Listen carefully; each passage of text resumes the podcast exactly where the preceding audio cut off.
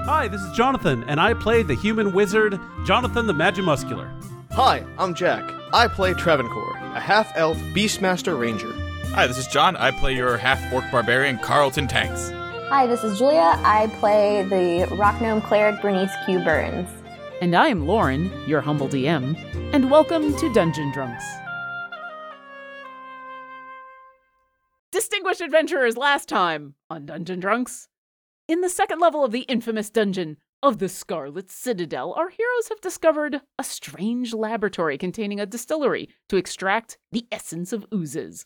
There is more to explore and a halfling naturalist to find, but the team has paused to examine a few potion bottles they have plundered from a nearby desk, and now Carlton's tongue is turning into an ooze.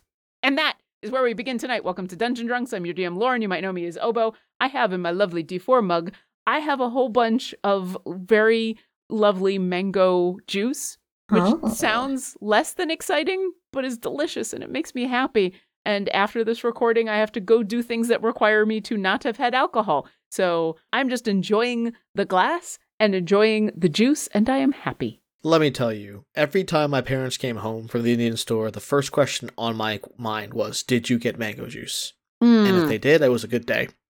There is mango juice at the store that is the low sugar mango juice so i don't feel like i'm about to uh, explode into a diabetic coma because most of the Oh, time yeah. when you get mango juice around here especially just like minute maid it is just sugar sugar sugar and this is low sugar and oh it's so good and so now i have to ask travancore what are you drinking Good people of Favorune. Travancore's choice this evening is Franziskaner, Weiss beer, live tasting, no time to waste down the hatch.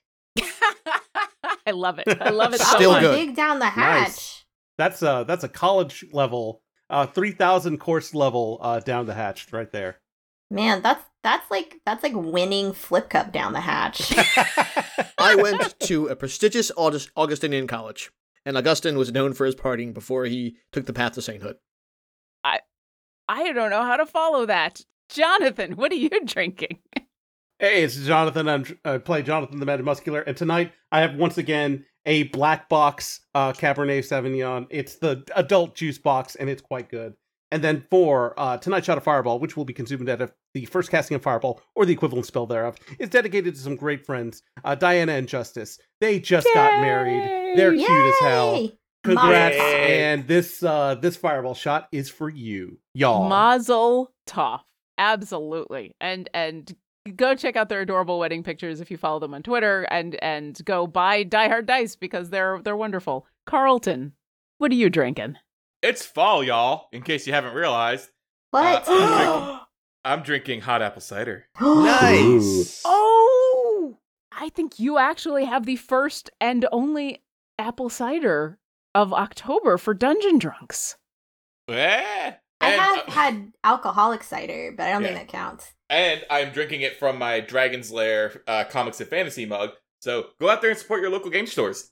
Absolutely, friendly local game stores. I think alcoholic cider counts, but I still think Carlton wins for the the actual true apple cider. But for alcoholic, for the hot, yeah, you can not you don't really want hot alcoholic beer cider. But hey, Bernie, what are you drinking?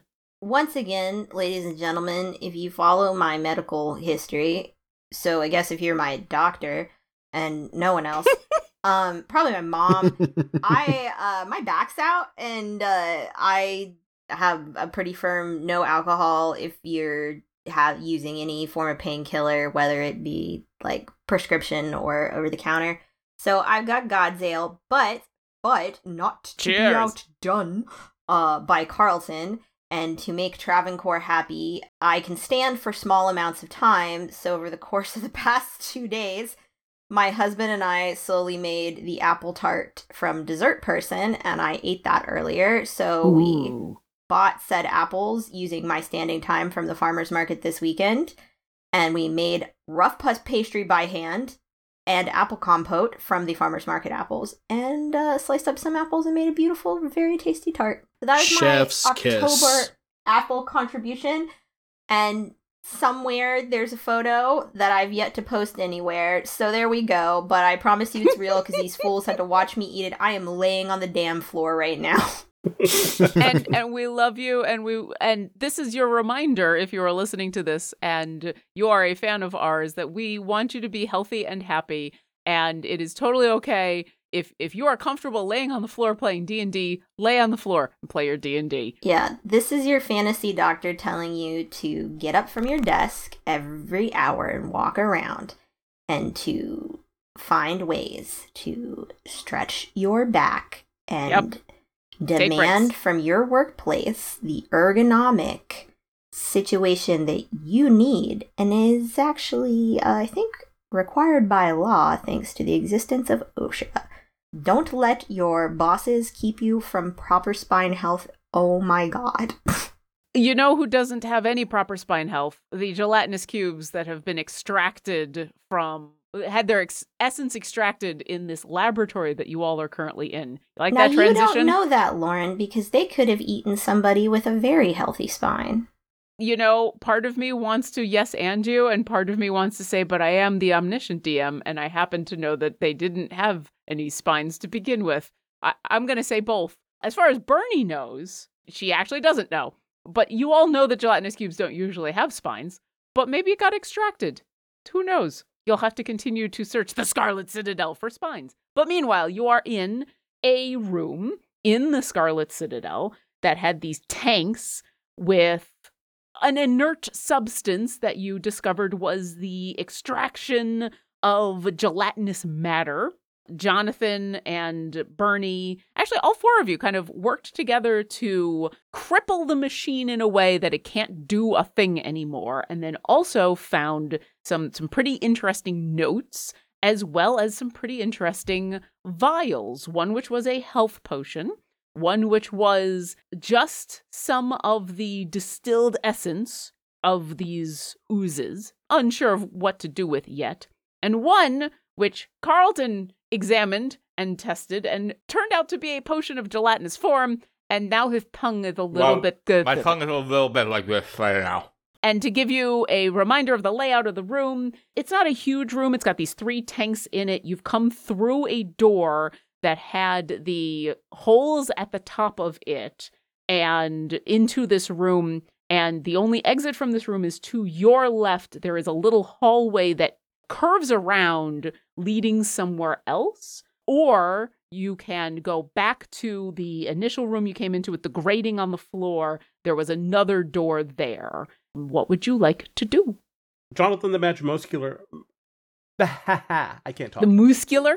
Jonathan the, muscular. the, mu- the Magic Muscular. The magic muscular I don't even know my name. Whatever. Jonathan the wi- Buff Wizard motions to mo- motions to motion forward.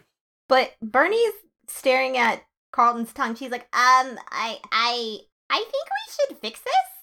We, I can, I I think wait, we it- can fix this right now, quick. uh, I don't, how do we, um, uh, How much like what's like like what like like what? I have no. Kazutai. Easy for you to say.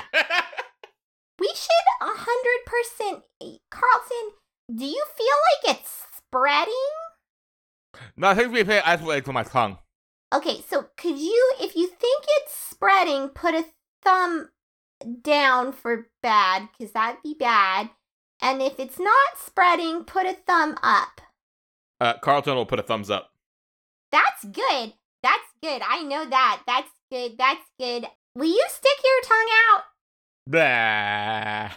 Bernie's gonna pick up like a. I assumed somewhere there's like a napkin or a piece of gauze. You know Why how am I actually sticking out my tongue? Oh, Uh, Jonathan the Magic Muscular um, uh, snaps forward a uh, uh, a mage hand. It floats over to Jules, wiggles its little finger. and she says good, and she she she tells it to pick up the gauze. You know how like way back in the day, your doctor would take a piece of gauze. Uh, or your dentist and like pull your tongue out and be like, all right, let's take a look at this to like make sure your mouth health. I don't know if they still do that. People who are doctors or dentists, I can't remember which one did it, but I've had it done to me before. Medical professional? yeah, medical professionals uh, who have uh, examined tongues. Let us know what that's like. And so she's going to instruct the the the like the the hand to to like do this, and she's gonna. I like. I guess I can we can I make a medicine check? I no, because that's not what that is. I I think a medicine check should be one thing, and it's always the other. Mostly, what I want to do is I want to see what Bernie can look at his tongue and be like, "Fuck, what can I do for this?"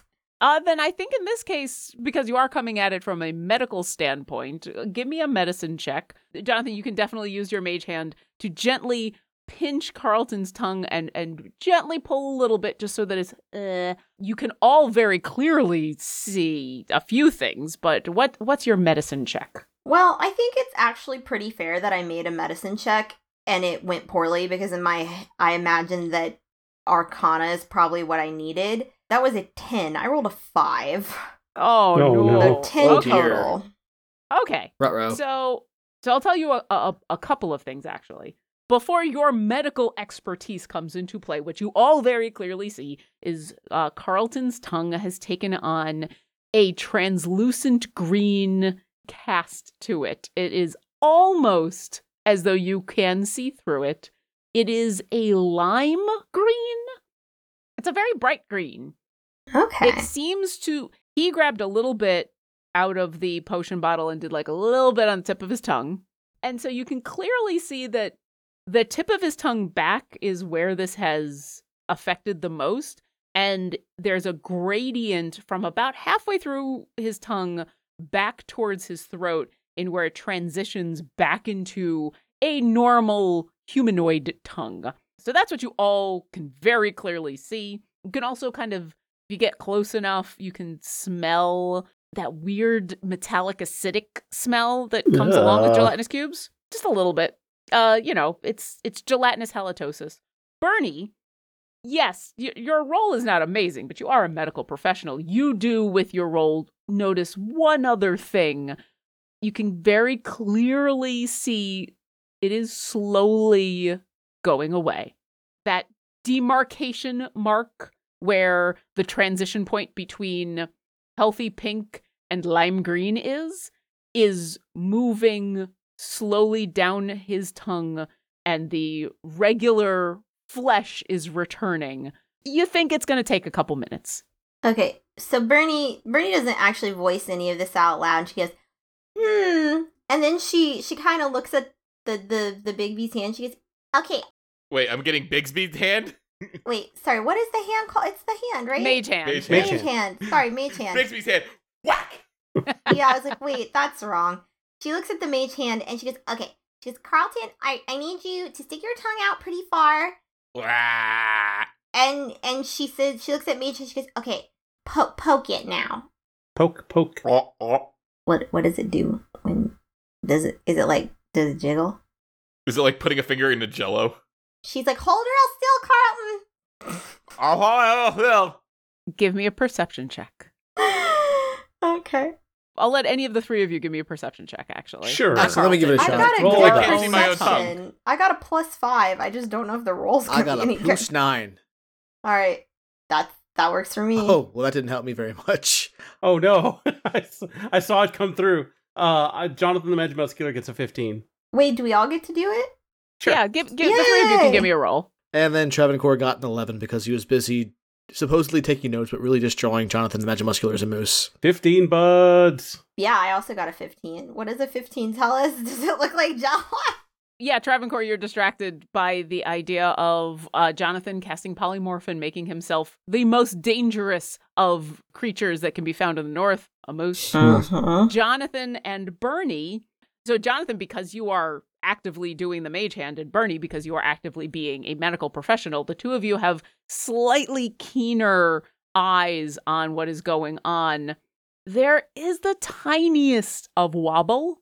It's tiny though. It's it's less wobble and more destabilization, but it is very slowly going away. Bernie says, okay, so I've got some good news and some bad news. The good Give it to me straight, is, Doc. Well, the good news is is that it's going away and it might be gone in a couple minutes. The bad news is that your breath smells like really, really, really bad, and I am really unsure about the long term breath effects. Like less than normal. This is medically bad, Carlton. I've had worse. No, as your doctor, I can confirm that in the time I've known you, that's not true. But you know, eh, I used to live with wolves. And I, I wonder if you know that, in fact, a lot of our modern dental issues are tied to a uh, consumption of grains and sugars.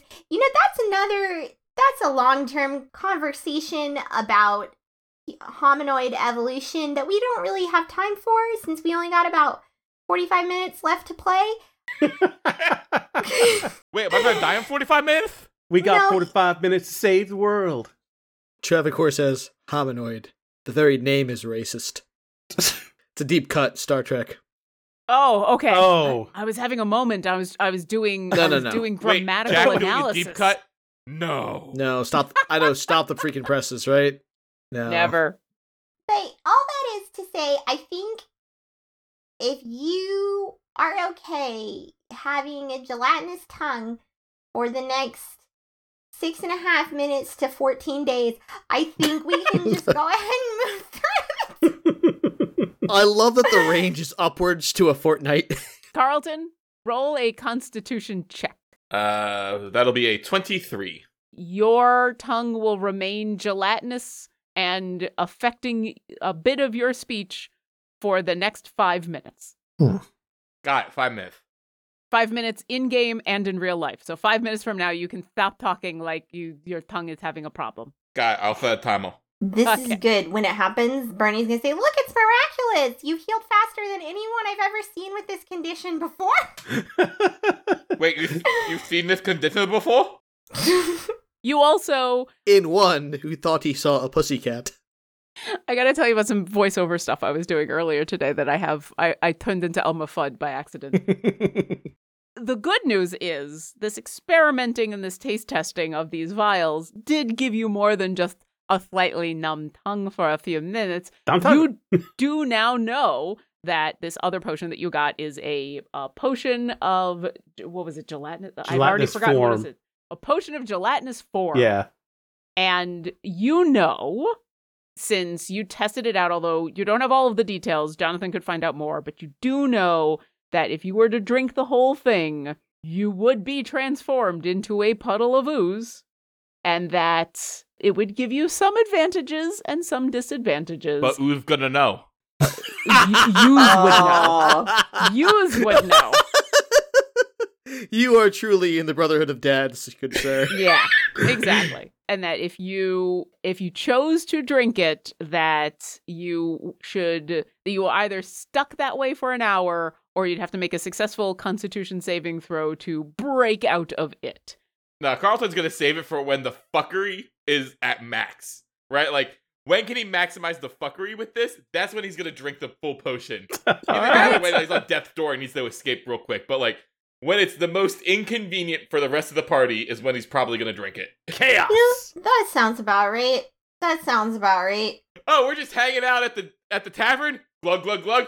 Floosh. Just imagining this like chart that looks like it's badly drawn by a child with the R in the reverse. And then Bernie's gonna put you in a fucking bucket and stick you in the ice box as your punishment. And then Carlton you will be an at a gelatinous cube. That's how they're made. Ah, Okay. Is there anything else you'd like to do in this room, or would you like to backtrack and go through the door, or would you like to go down the hallway? Hallway. I guess we go down the hallway, and Bernie's gonna, as we go down the hallway, she wants to ask uh, Jonathan for his um, professional opinion on the health potion. And she's like, So, well, we just have some gelatinous goo, goos, and we have a potion that turns you gelatinous, but the other potion is a health potion. Did, did they is do you think they had that on hand as you know as a just in case for experimentation? Or do you think they were also trying to distill health potion from the gelatinous cube can you do that? Is that possible? Jonathan the Magimuscular, while not being an alchemist, will will probe his mind and try to think back to his uh his potions classes back in school and see if like if he can connect the dots and if if that's even possible. I will let you roll an arcana check, but at disadvantage because you are not an alchemist, and school was a long time ago.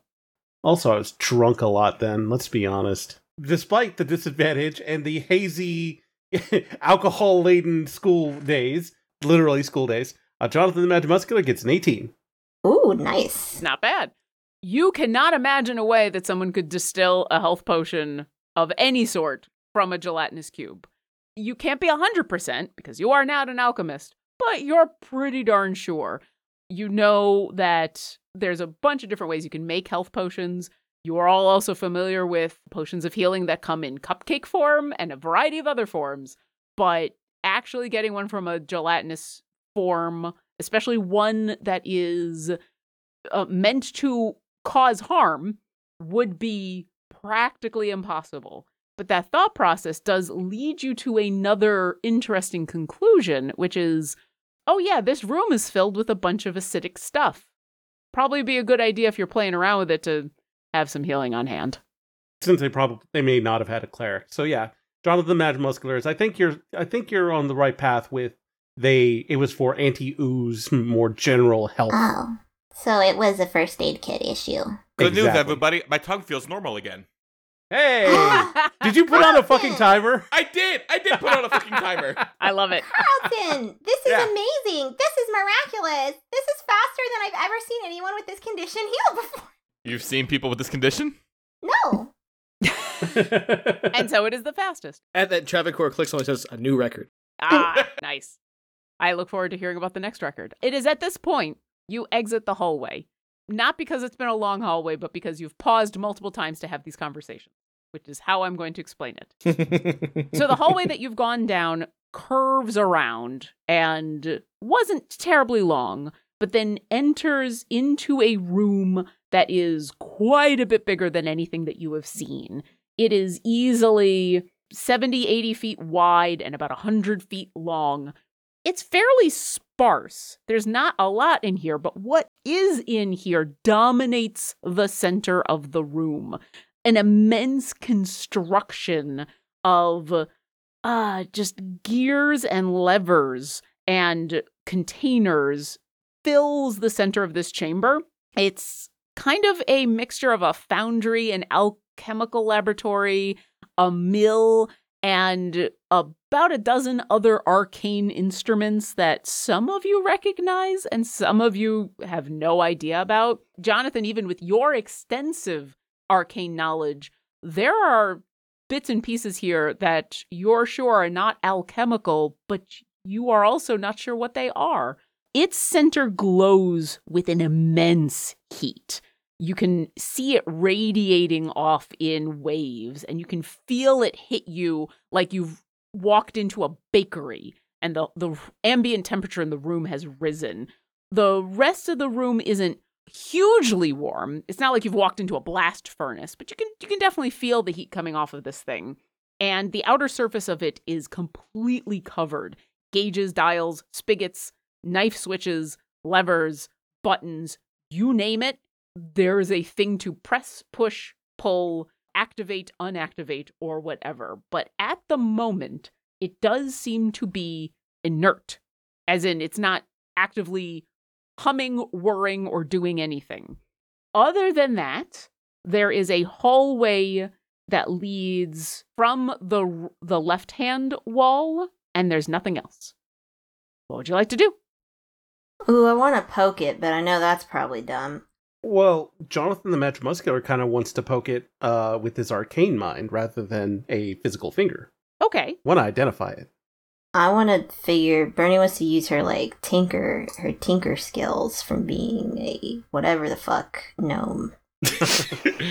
do do do do do do do. you are do a do. rock gnome. Yeah. You, Rock do you gnome. have yes? What kind of okay? What's the so- thing I used last time, Lauren? I But it wasn't a rock. Hold Gosh, on. Lauren, why don't you know my character better than I do?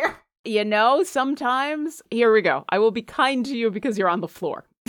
Because most of the time, my answer to this would be, well, I'll I'll wait while you look it up on your character sheet. But give me I'm a look, second. I'm actually looking at my character sheet right now. So you have proficiency with Tinkerer's tools because you are a rock gnome and you are prof- so you're proficient with Tinkerer's tools and can use them to construct tiny clockwork devices.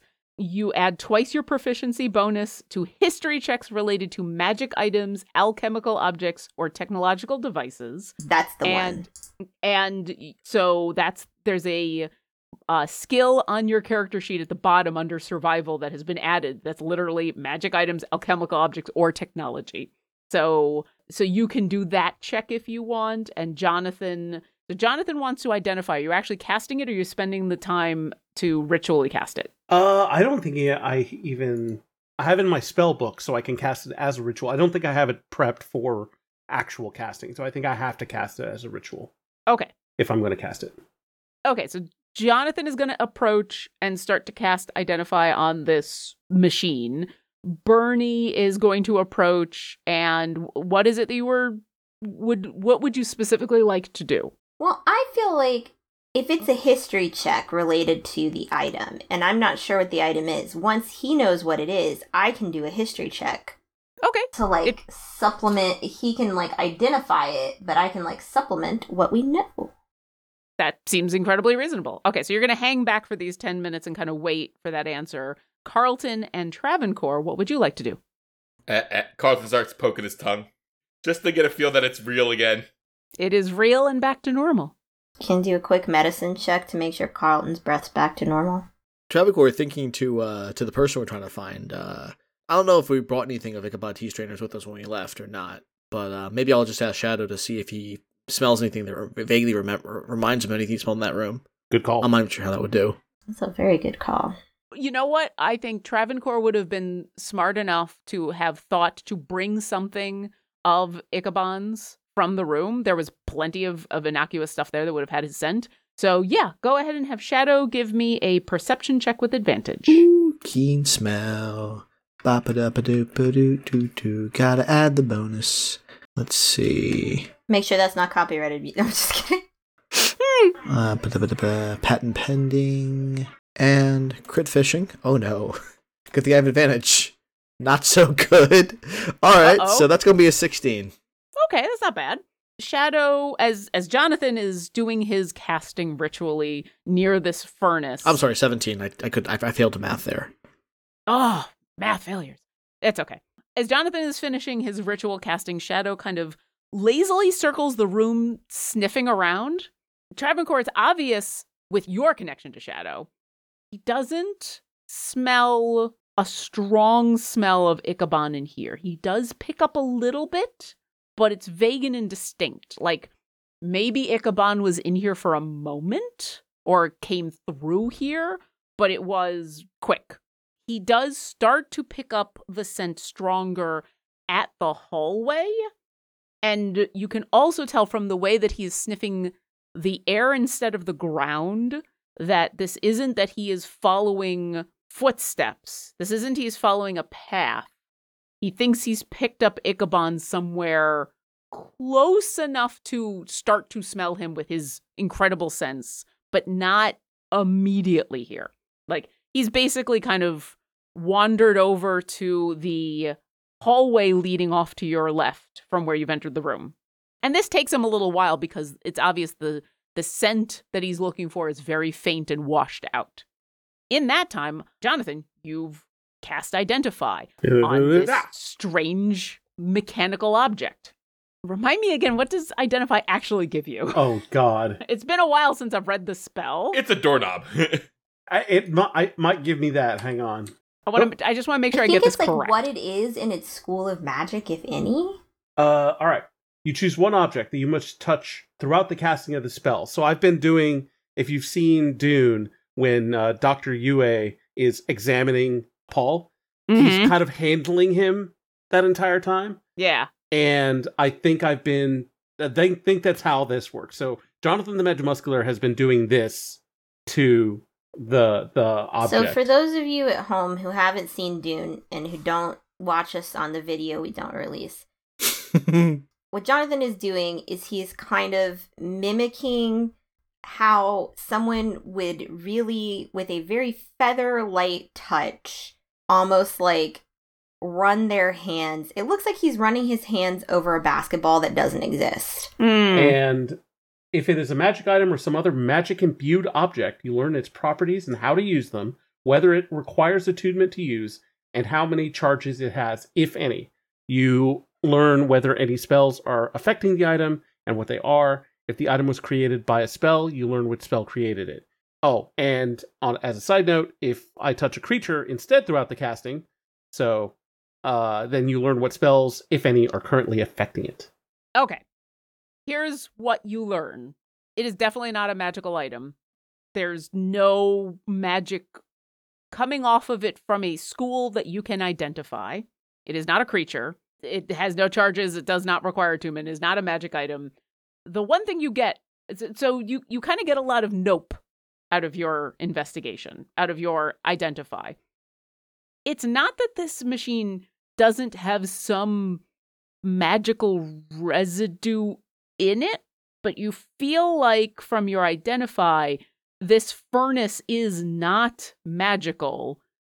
What it either has encountered, includes, has in it, has produced, you're not sure, maybe might be magical in some way, but you you don't get anything identifiable off of that. In fact, it's it's almost confusing because of all of the implements that are alchemical and magical or that are things that a an artificer would use, Mm-hmm. but none of them are actually magical in of themselves.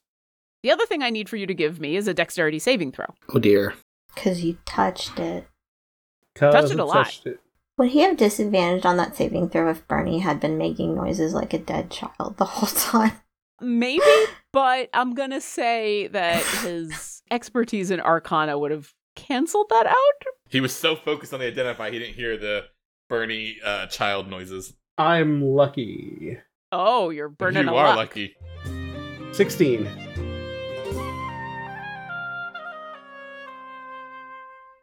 We here at Dungeon Drunks are huge fans of Idle Champions of the Forgotten Realms. It's a Dungeons and Dragons strategy video game that brings together D&D characters from novels, adventures, and multiple live streams into one single grand adventure. It is so much fun to put together a formation that includes champions from our favorite D&D streams, books, and Faerun's lore. Every week there's something new happening, and the game is available on almost any platform. Need some loot to gear up your champions? We're happy to offer a free Electrum chest to all of our listeners. This week's code expires on November 21st at 8 p.m. Pacific, so open up the game, go to the shop, and type in this code A U R A B O Y F V E N A. So use that code and let us know on Twitter or Instagram what goodies you got. And now, enough of the loot drops, back to the show. Uh, 16. Go ahead and roll a d4 for me. Oh, God. I don't like it. I kind of like it. You would. One. I would like it if you stayed here forever.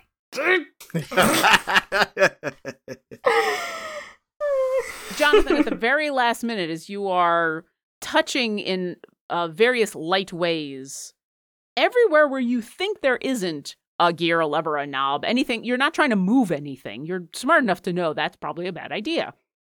But there's a couple of places that don't seem to be activation points. And when you touch them, you hear clicks and whirs. And suddenly, the magnetic flux inhibitor goes off. I need everybody in the room to make a constitution saving throw. oh yeah. Oh dear God. Oh, dearie me. Oh, no. Oh no. Why is there Oh, all no. I'm getting So is oh good. no's from everybody? Oh, no. Oh no. Oh no. It- No no no no. I, I, I feel don't like I'm in a TikTok all of a sudden. Point three. Yeah. Good thing Shadow has advantage on these. Okay. So oh, and What? I didn't I didn't roll that high, so that's good. Okay. Jonathan. 16. That is a pass. Uh Bernie. Yay! 15. That is barely a pass. That is it was a That's the DC 15 15 constitution saving throw. You are you are yeah. just barely able to Yeah. resist this. Carlton. So with my plus eleven con, Uh-oh. I got a twelve. Oh, Oh, no, Carlton. no. You're too busy poking your tongue. Carlton In fact- what's going on? In fact, It I'm going to makes come back to you in a second because this is even better. Travancore. Ten. Ah, Travancore, I'm sorry, that's a failure. Uh, and Shadow. Ooh, Shadow rolled a natural twenty. Oh, All right, so I'm going to say Shadow takes zero damage. I'm gonna I'm gonna blow the fireball shot for this. In fact, here's here's how I'm going to explain all of this. So Shadow's going to take zero. Those of you who succeeded are going to take half. Carlton and Travancore are going to take full of this damage, and I'll get to that in just a second. The reason Shadow takes none is he is so intent on sniffing the air that when the furnace belches out toxic gas, he can almost preternaturally sense it happens. And because he is at the doorway to the hallway, is able to move quickly down the hallway just far enough to be out of its range. So that's how I'm explaining his natural 20. He takes no damage. Jonathan and Bernie, you see it happening. Jonathan, you even kind of realize, oh, whoopsie, I activated something. And so you're you managed to be prepared for this. Travancore, I'm going to say you get distracted watching Shadow suddenly gallop a little bit down the hallway. You're like, oh, why do you move that fast? Uh, I don't know what's going on. And so you're overcome a little bit by this toxic gas. Carlton, the reason you fail is you're still poking your tongue and your mouth is wide open. Oh no. Uh, those of you who failed take Oh. 14 poison damage. Those of you who succeeded take half. That's not, I- I've had worse. How, how much is the damage again? I'm sorry. Uh, 14 if you failed, half if you succeed. Okay. Got it. And I'm going to uh, say all of you see as from various places on this massive machine, you watch this toxic gas spill out. It's this orangish, awful gas, and it lingers on the ground. It, it kind of settles all around in this room in a uh, in a radius around this machine. It's not dissipating as fast as any of you would like. All right, What? time time to go. What did you do? What did you touch? I don't did know. you Let's go. I touched that. Let's go. This is definitely worse than your breath, Carlton. Not anymore. Are you leaving the room or are you staying in the room? Leaving the room. Leaving. Leaving Okay. the room. How Look, would you uh what direction would you like to go? I'm gonna follow Follow Shadow. Shadow. Yeah.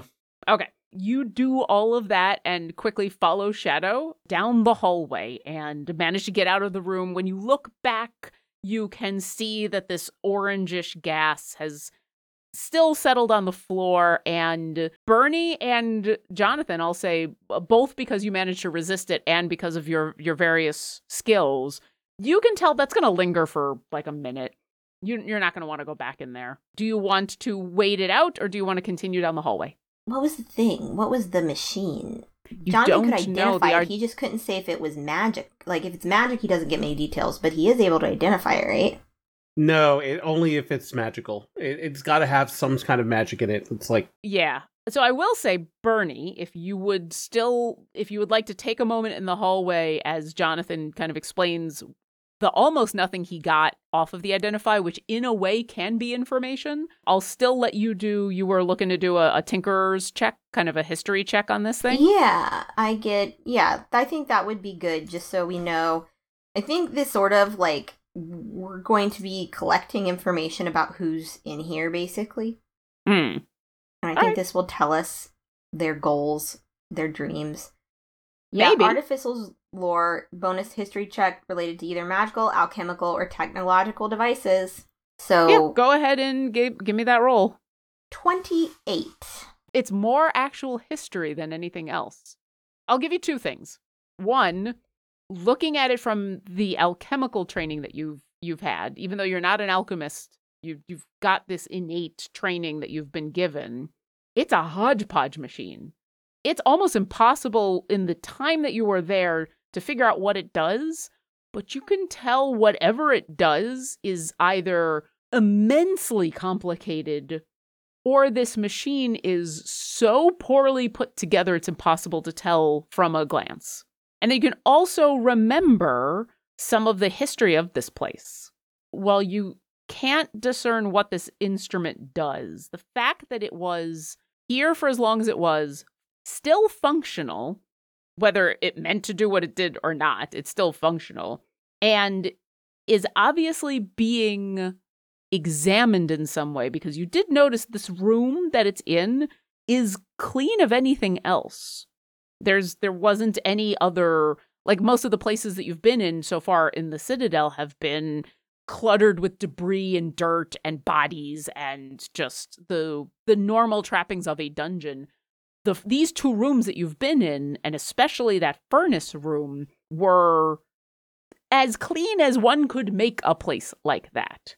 And so you you have no idea what that machine can do or is supposed to do, but you think that might be one of the things the person who's here is trying to figure out. Hmm. Bernie's gonna look at the group and as they cough out the poison, and she said, "Um, my great aunt Mildred, who I guess technically was like a third or a fourth cousin, twice removed, but this is neither here nor there. So she used to build things that did stuff. One of them was a machine that was supposed to knit custom sweaters for cats, but it ended up making them the size of a horse. You sort of get my drift. I never really could identify anything about what she made that actually did anything. And I sort of have a suspicion that whatever that machine intends to do, what it actually does is about 46 degrees to the southeast. Uh, and that's the direction that Shadow is going. Well, and, uh, mostly. Uh, Hmm. that was sort of a metaphor. Uh, I like Uh, that. I like that though. Someone loves it very much, or at least is invested in it working. I don't know that they know what it does. Maybe that's what. Uh, maybe that's what our boy was was uh, napped to do. He got stuck. He got put in the kidnap sack, and by someone who wants to figure that out. Yeah, I don't know, but like, isn't he an herbalist? Isn't what? Doesn't he collect? Isn't his job collecting spell components? He's not an artificer, is he? He is an alchemist. He's an alchemist. And when when Wicket when we did talk to Wicket, the the dark tall the tall human in the dark robed uh, said she needed a brilliant alchemist because they were interested in some device, and I think this is the device. So Well, Uh, then I maybe think- they don't know. Do you think? I don't think they do, and I yeah, I think they they found all of this and were like the fuck, and then heard or lured Ichabod here with the with the intent of uh, of nabbing him for this. Well, that does sort of up the chances that he's still alive if he's smart enough to convince them that it's worth keeping him around to work on this. But I have a rather sinking suspicion that a kindred spirit to Aunt Mildred built this thing, and no matter how much work is put into it, I don't know if it's ever going to do. It looks kind of, well, hodgepodge, right? Well, let's let's uh let's follow Shadow here because he's he seems like he's got some sort of soft target lock on our quarry, at least the quarry that we know the name of, and we'll either find uh an alive Ichabod or uh, a dead one that we can put in the uh the sack for easy easy carrying. I Let's hope for a living one. That would I hope yeah. for a living one too. Jonathan the Magic Muscular once uh, is eager to hear his tale. So we we're gonna I guess we're gonna Jonathan the Magic Muscular is gonna go up to Shadow and say, Oh yes, you're a good boy. You're a good boy. He's like scritching him under. Yeah, can you smell something? You smell something, boy? Oh yeah, yeah, yeah. You can, you got that. All right, go. A little soft pat on the butt. All right.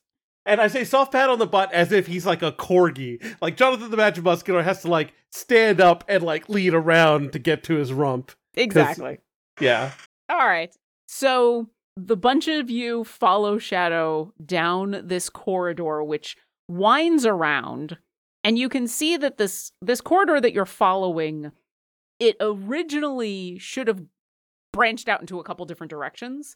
There seems to be uh, at one point an archway that was supposed to lead off in one direction, but it is completely blocked off by rubble. There's another place where there is a door that leads somewhere, but when you open the door, it is a bricked up wall. But eventually, it comes around and up a few stairs, and ahead of you, you see some light of another large room. And Shadow picks up the pace as he approaches this room, goes up the stairs. What do you smell, boy? What do you smell? and with that snort, brings you on into this room, which is the largest of the chambers that you have seen so far. And there's a couple of features about it that are actually a little familiar. You do notice three large metal vats that are dominating the center of this huge room. They're emitting burps of gas and splashes of foul smelling but fairly familiar thick green liquid. Slime is dripping off the side or squirting from cracked hoses that have all been patched with rags and resin. Occasionally, a shudder runs through the entire assembly in a very concerning way. You can actually feel it through the the stone floor beneath you.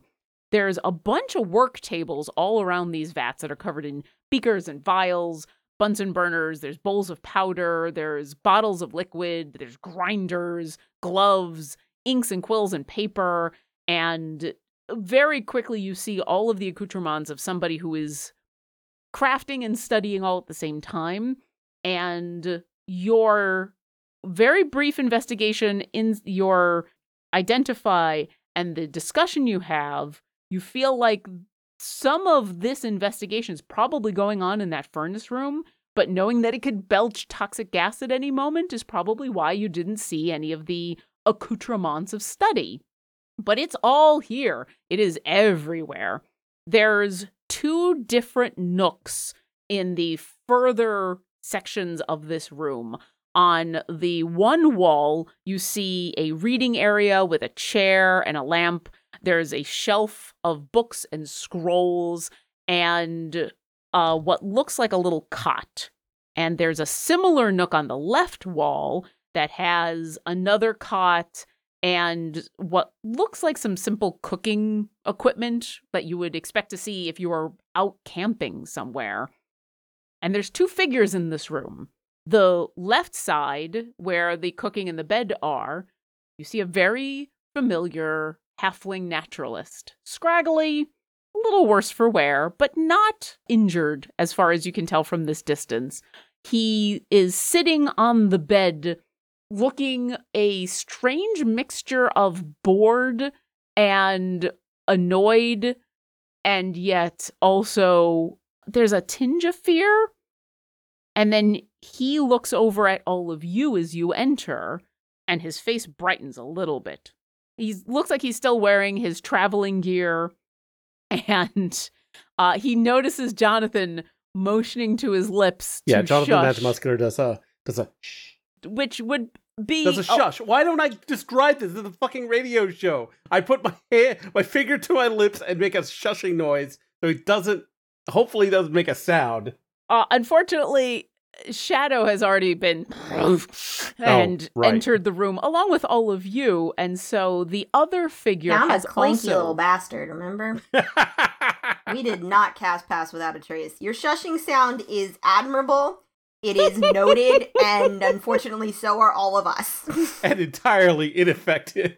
It's it's appreciated, especially by the second figure in the room, who is over by the reading nook, as it were, standing up from the chair that's there, kind of this.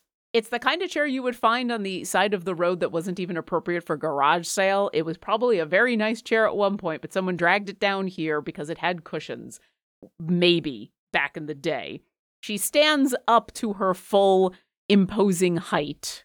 Closing a book is a fairly tall woman, a human with long black hair tied back into a very simple ponytail, wearing what looks like long, simple black robes, but more of the wizarding than cultish variety.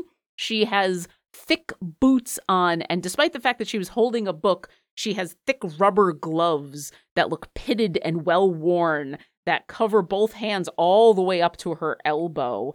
and on her head is a pair of goggles like you would expect someone who is welding or dealing with dangerous materials. And she stands up looking at all of you with a fairly confused kind of uh, glance and says, Well, you weren't even going to knock, you're just going to walk on in. All right. Well, what can I do for you? Do you know my Aunt Mildred? And that's where we're going to pause. And the next time we get together, you will be able to chat with this woman and the uh, currently captured Ichabod tea strainer and examine this room and go forward as you have found but not yet freed the halfling naturalist. But let me give you some experience for for Jonathan the Magimuscular. Um, for Muscular. for both Carlton and John having a- an accurate timer of how long your tongue was going to Oh, be. fuck. And some really fun and intelligent checks and investigation of a, a furnace uh, that I, I'm just gonna I'm just gonna I'm not gonna tell you anything about it, but I am gonna say I do have a whole table here of some of the things you could have touched, and I will say you know, you could have touched the crystalline transfer pump, or maybe the vibratory wave viewer, or the uh, reflective stress overdrive, you know, but maybe getting out of the room uh, very quickly with the toxic gas was a good idea. For all of that, I'm gonna give you a total of 12,200 experience to split between the four of you, and the next time we get together, time to rescue a halfling naturalist. Thanks for listening to our adventure. If you've enjoyed our show, visit us at dungeondrunks.com for links to all of our social media, pictures and bio of our cast, a full list of credits, and more. We'd appreciate it if you left us a review, and we would love it if you come support us on Patreon. Visit patreon.com slash dungeondrunks to sign up. Thanks again, and we'll see you next encounter. We appreciate all of our patrons and extend a special thanks to our top tier patrons. Thank you, Megan, Lori, aka Calamity Jane, Sir Narvi and Sailor Tweak, John Adi, Linnea Boyev, Rebecca, aka Bunny Monster, and Hunted Shadows LLC.